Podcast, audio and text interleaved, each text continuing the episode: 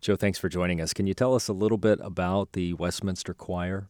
The Westminster Choir was um, established in 1920 uh, by a man named John Finley Williamson. And um, many people confuse us with uh, the choir from Westminster Abbey in uh, England, but we're, um, we're homegrown.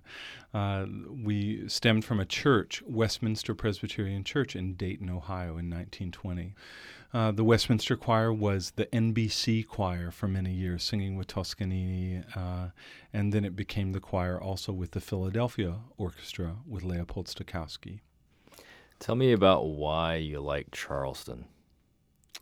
Because I like to eat the food here.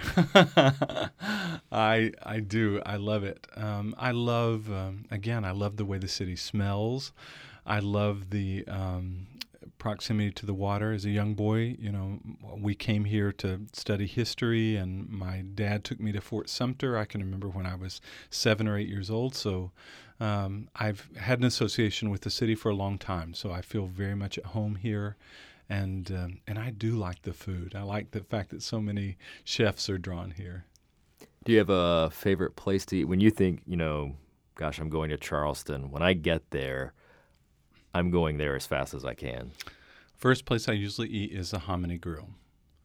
It's truly Southern. It's wonderful food, great chef, uh, and it's great place. And they're known for their grits, or is it just Southern food in general? Yeah, grits are good for you, I think they say. Yeah. And uh, yeah, no, it's just the, the Southern cuisine. Yeah. Okay. And when you go there, what do you get?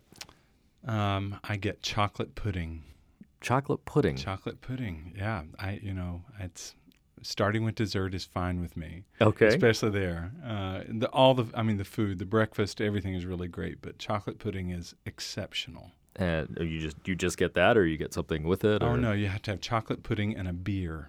And a beer. Yeah, it's just a wonderful combination. I mean, you can have Guinness and chocolate pudding, or you can have a you know just a great pilsner and chocolate pudding.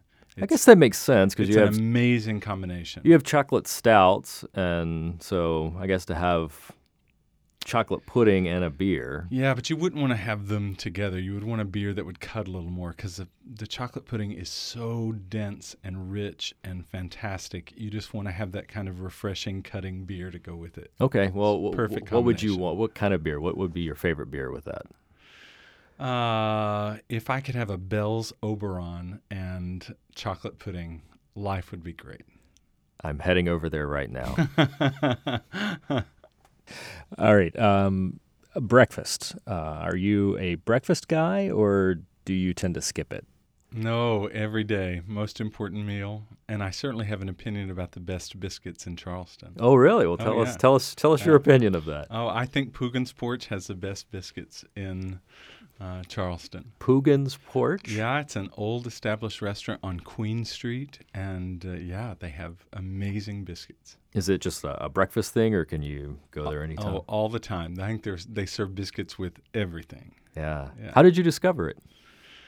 Um, gosh, I don't really remember. Uh, be- yes, I do because where I I, li- I live in different places around the city when I come for the festival. Usually, I'm uh, at a place for several years, and this restaurant, which has been here forever, I walked by every single day. And so one morning, I just said, "I'm going to go in and have a little breakfast," and so I.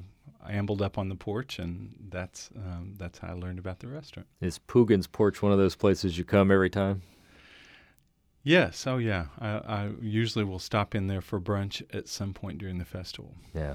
Yeah. If you're going to spoil your, yourself and have a big, sinfully delicious breakfast, what are you going for?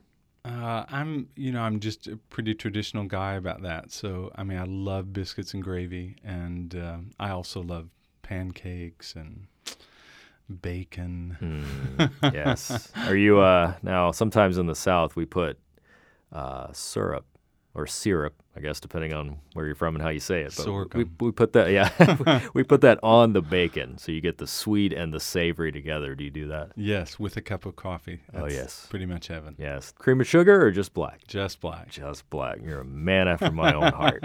Excellent. Well, thank you very much. You're welcome. Nice to talk with you.